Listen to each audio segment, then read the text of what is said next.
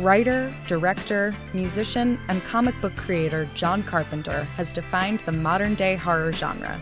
His Twitter handle is literally at the Horror Master. Most notably, Carpenter co wrote and directed the landmark slasher film Halloween in 1978 with a $300,000 budget, which, if you don't know a lot about film budgets, that's basically like $10 in a roll of tape. The film went on to gross over $70 million and resulted in seven sequels and countless nightmares. I'm your host, Anna Drezen, on the American Masters Podcast.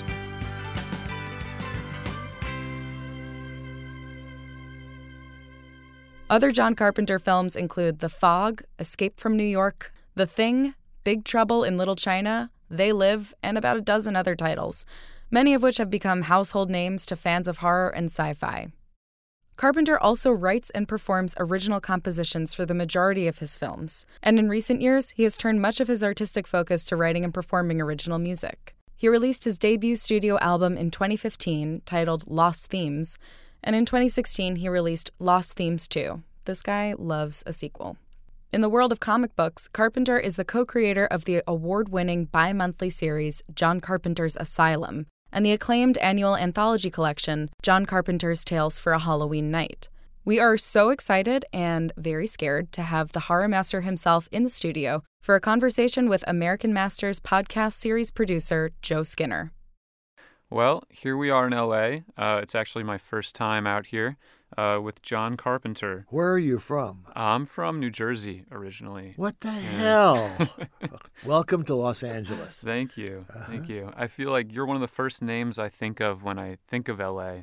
Oh, is that uh, right? Yeah, it is because uh, so many of your movies seem to take place in LA. Uh-huh. But uh, I was hoping you could talk about LA a little bit and what you know, how that location is important to you well, uh, I came to uh, I came out to film school to USC to go to cinema school in 1968. John Ford, Alfred Hitchcock, Orson Welles. I saw all these guys in film school. They all came down and spoke to us. There was Orson Welles. There was Howard Hawks. In my class, man, was a great time. But I, I digress. L.A. It was like coming home. This is this was. I should have been born here. I should have been raised here. This is my home. I love Los Angeles. Uh, we have it all. We've got the ocean, we've got mountains, we've got snow if you go high enough. We've got lots of crime, we've got lots of pretty girls. We've got the prettiest girls in the world here in Los Angeles. And there's a, some, a great music scene. And I learned uh, what I learned about uh, cinema here in Los Angeles. So it's always been real important to me as a city to live in, and I love making movies about it. Probably for a number of reasons, just because of my proximity to locations in the city, knowing it. Um, but you know, some of the great crime thrillers took place here. The uh, Raymond Chandler type things took place in Los Angeles. So um, I love it. I love LA. But you grew up in Kentucky, right? I did. I was born in northern New York, but I grew up in uh, Bowling Green, Kentucky. Did you ever make movies out there? Uh, I made eight millimeter movies with my dad's movie camera. What were those about? Uh, I'm not telling you, and you're never going to see them ever. My father bought me a book called Great Tales of Terror and the Supernatural. It was a big Random House book, and they had various authors, famous authors like H.P. Lovecraft and and H.R. Mencken and others. And I started reading that book, and that was that was it. It was terrifying, absolutely terrifying. The Outsider by H.P. Lovecraft is a great scary story. If you you got to accept some really bad writing, but he kind of invented modern science fiction horror. He he's scary. Lord God, is he scary. The movies that scared me are movies that I saw when I was a kid, when I was a little kid but preteen and teenager. That that's when you're you get scared. As I age and I learn how movies are made, and I see what they're doing, it, it becomes less scary. So you talk about movies that terrified me as a kid.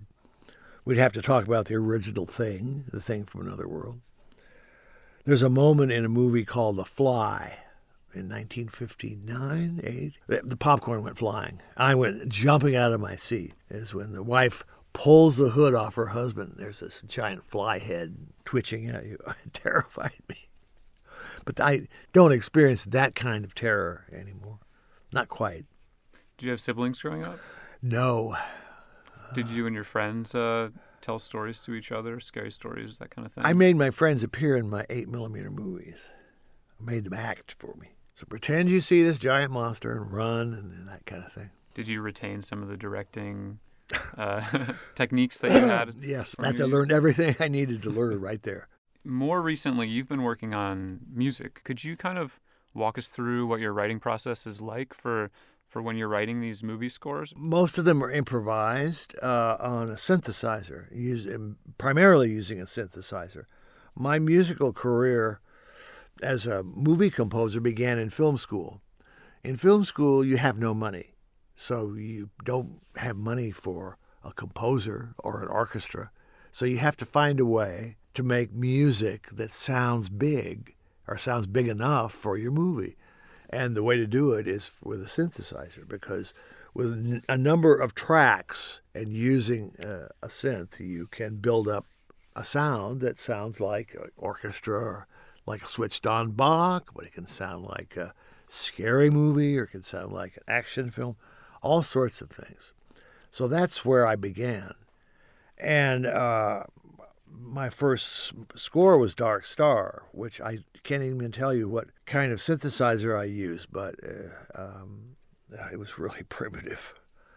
And then uh, Assault on Precinct 13 and Halloween. And then I just began uh, one after another doing the scores to my movies.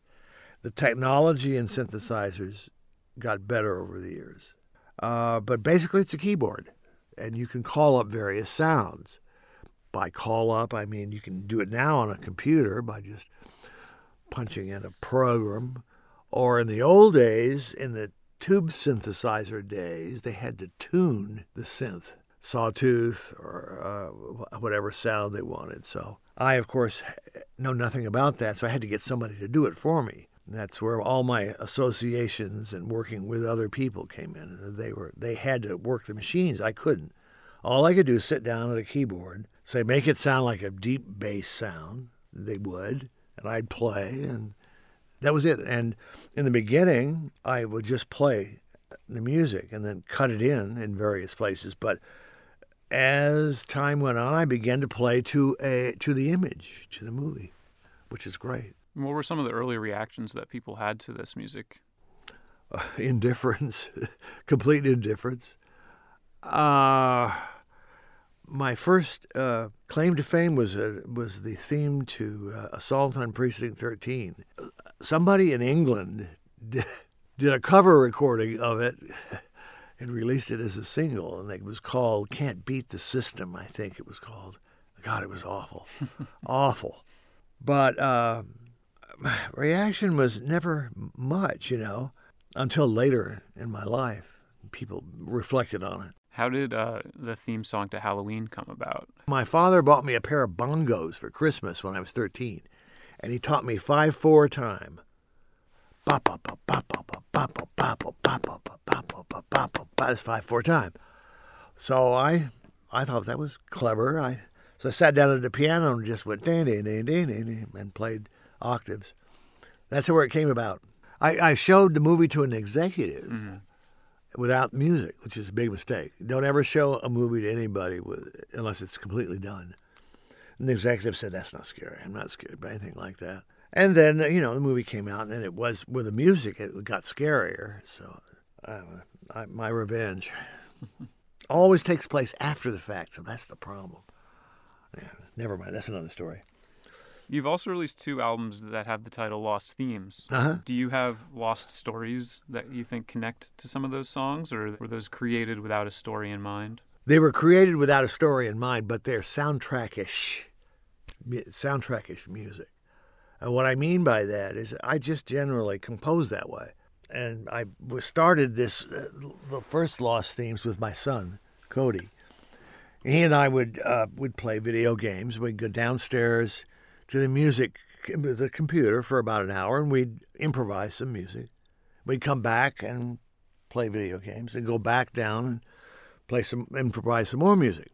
And over a period of time, we had about I don't know hour plus of music. So I'd just gotten a new music attorney, and uh, she said to me, "Well, what do you have anything new?" So I just sent along this improvisational stuff, and with, uh, two months later, I had a record deal.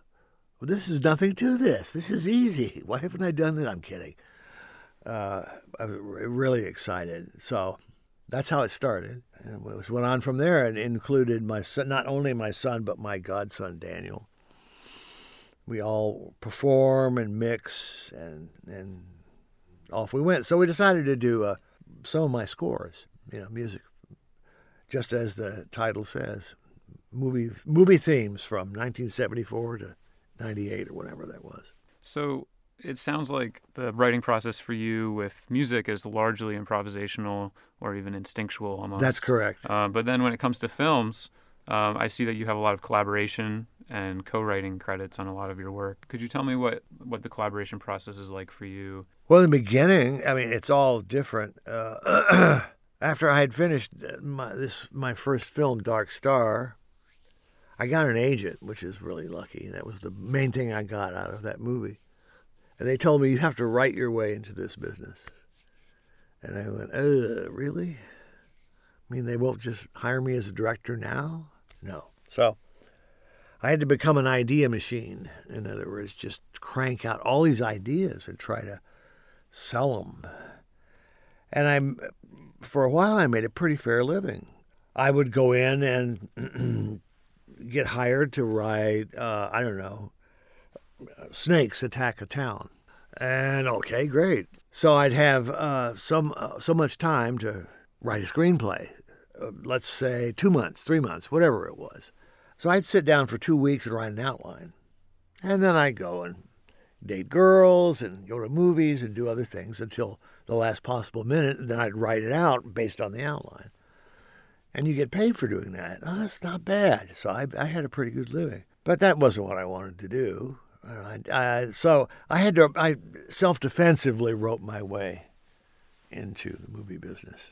I wrote my way into directing, is what I wanted. But primarily, you were just trying to get to the point of being able to direct your own projects. That's right.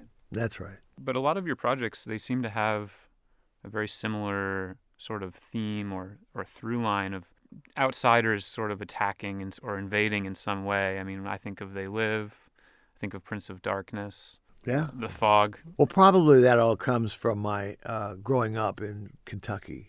As my family, we were outsiders, uh, and we didn't fit. This was the Jim Crow South in the 50s. And uh, everything I learned, everything I know about evil, I learned in that little town. Every single thing. So I felt like a complete outsider with forces of darkness all around me and uh, I'm that slipped into a lot of the movies. Plus, people that I knew that I grew up with or went to high school with, uh, I put in my films in, in, in idealized ways, uh, and uh, I, I, wrote for what I knew, which is uh, this kind of crazy upbringing. Do you specifically think about politics when you're coming up with stories, or is that that was case? They Live was a particular case. Okay, I just I had it, it was a scream in the dark at Reaganomics and the whole 80s uh, ethos of making money. Just all the things that I that I grew up with and valued, especially in the in the 70s, had been overturned by Reaganomics and this wave of conservatism. I just uh, just couldn't take it. I had so I, I adapted this uh, short story and made it about our culture. But uh, the 80s never ended. Okay, they're still happening. So that's why the movie seems kind of timeless because it's still going on. And uh, especially with recent developments in politics, I think that you you get to be a certain age, and all of a sudden you stop listening to rock and roll music and you start listening to political radio. That's what happens. It just happens naturally. I think it was 40 or 45 maybe when that happened. So I've been really tuned into politics ever since. to my chagrin. But uh, uh, that's what They Live was. Yes, it was a, a overtly political movie. Short story was called Eight O'clock in the Morning. That was about uh, a guy who goes to a, hyp- a hypnotist show. Hypnotist is on stage, says, Wake up to the, her subject. Anyway, our hero wakes up and looks around, and amongst the humans are these creatures. And uh, it's pretty typical alien invasion movie of the 50s and 60s, that kind of story of the 50s and 60s. But I made it about uh, you wake up with these sunglasses and you see what life is really like. So you see um, hidden messages on billboards and things like that. Uh, what kind of movies or, or stories do you think people should be telling today? They're telling the stories they need to be telling today. It always works that way. They're telling they're telling stories that that make money, as you see a lot of uh, superheroes make money. Some do. Maybe it's starting starting to change. There are a lot of personal stories that get made. There's some really interesting stuff being done, uh, and there's some really interesting filmmakers too. How do you think the horror genre has changed in recent years? It it goes through little evolutions. Right, for instance, in the early 2000s, I think it was was uh, Japanese horror, remaking Japanese horror films, which are had their own little code. They have their own little style, uh, like uh, The Grudge and uh, The Ring and things like that. Then uh, there, there's right now we're in kind of this knowing horror, which um, the filmmakers uh, and the audiences are aware of all the tropes, horror tropes, and they use them in teasing ways.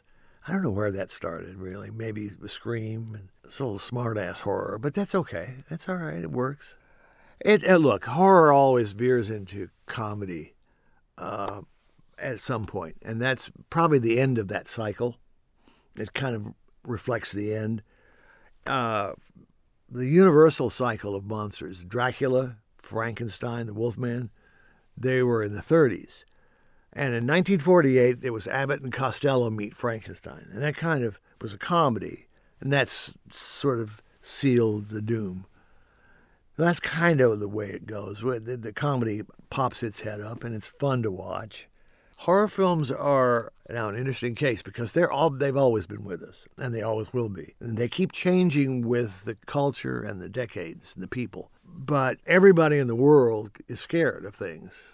Everybody on the planet is scared of things. We're all born afraid that some big stranger whacks us on the butt. Most most of the time when we're born, I mean, there's death. You realize that you're going to die. We're afraid of that. We're afraid of loss of identity, of loved one. We're afraid of being disfigured by something or physical pain, emotional pain, whatever it is that you're afraid of. I am too. We're all afraid of the same things. A universal language is spoken in horror, and horror evolves with the society. As the society keeps moving along, it does too. So horror movies have evolved, and uh, since I started making them, a very few are great. Some are good, most are fair, and the big majority are pieces of crap. It's always been that way. Is there a moment in your writing process when you feel like you know you've got something or you, you know you've arrived at something? Upon completion of the movie, I feel like, thank God, put this piece of crap out. And, uh, you know, I've written and I've I've written and planned so many things that haven't come to fruition. You just you can't invest in that. You always think you have something interesting. You always think, well, this is special. This is great. I love it. When nobody else does, uh, you move on. That's life. You're a busy person. You've been doing a lot of stuff with comic books too. Yes. I'm hoping you could talk a little bit about that. Well, I'm not the busy person. It's my wife that's the busy person. She uh, is the publishes this little line of comics that we have. I put my name on it to try to make money, she does most of the work. We have uh, we had Asylum. We have Tales for Halloween Night, which are scary tales. We have now Tales of Science Fiction coming out, and it's just a new world. It's great, and it's a different art form. It shares some similarities to uh, movies, uh, and sh- shares some similarities to storyboards but it is in itself very different also. And it's it's really fun. How do you select the stories for that? Make them up, and find really talented people who make them up. It's all, always the same, and uh, we've got a lot of really great writers working. Steve Niles contributed to us, James Ninness, really, and the art. Oh man, these guys are talented. So even I made up a story or two. So yeah, it's fun. I keep my hand in. Uh, do you currently have a preferred medium to be working in? My preferred medium is to sit in front of a television set and watch either basketball or play video games. That's my preferred living style. I want to do what I what my dream is as a human being now, now that I'm older and sort of semi-retired from movie directing. I want to do nothing and make money while I'm doing nothing. That's my dream. And if you can help me in any way achieve that dream, I would appreciate it. Well, John, if somebody gave you an unlimited amount of money, maybe $300 million today, to tell a story for 2017, what would that be? The country is, t- is really divided between two ideologies. So you'd have to really make two movies. One, I wouldn't have to do much because the name of the movie is Donald Trump, president. That would scare about 75% of the public. The other 35%, that would have to be something different. I don't know, quite know. Maybe a communist takeover and they'd have to live under under my rule maybe. I don't know. But it would it would it's it's bifurcated. It's a two it's two because the country is so divided. Again, the base the the the, the language the gore, the stuff that you see would be stuff that scares everybody. But you have to get people to buy into your plot. So that it would be two movies. But uh, I'd be willing to start on that tomorrow if you just come up with the money. As a matter of fact, you just leave it over there by that chair and I'll start right away. It's always been crazy. America's crazy place. They used to fight duels. Congressmen fought duels. I mean, they're nuts. They used to publish scandalous stories about each other, you know, call each other horrible names. So it's you've got everything in America. You've got just crazy people here, and wonderful, and surfers, and everything. People from New Jersey are even li- are allowed to live in America. Fertile ground for horror movies. Yeah, yeah. John, thank you so much for coming in. I loved it. It was great, man.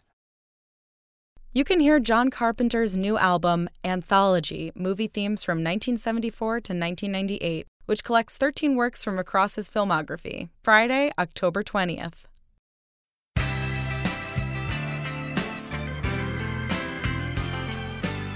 The American Masters podcast is produced by Joe Skinner with sound engineering by John Berman, Ed Campbell, and Josh Broom. Original artwork for the American Masters podcast has been designed by Cristiana Lombardo. For American Masters, we'd like to give a special thanks to series producer Julie Sacks and supervising producer Junko Tsunashima. And I have been your host, Anna Drezen. Thanks for listening, and don't forget to subscribe on iTunes, SoundCloud, or Stitcher for future episodes. And visit the American Masters website at pbs.org slash American Masters for very cool digital archive gems, past episodes, and more. Come back in two weeks for our next episode of the American Masters podcast.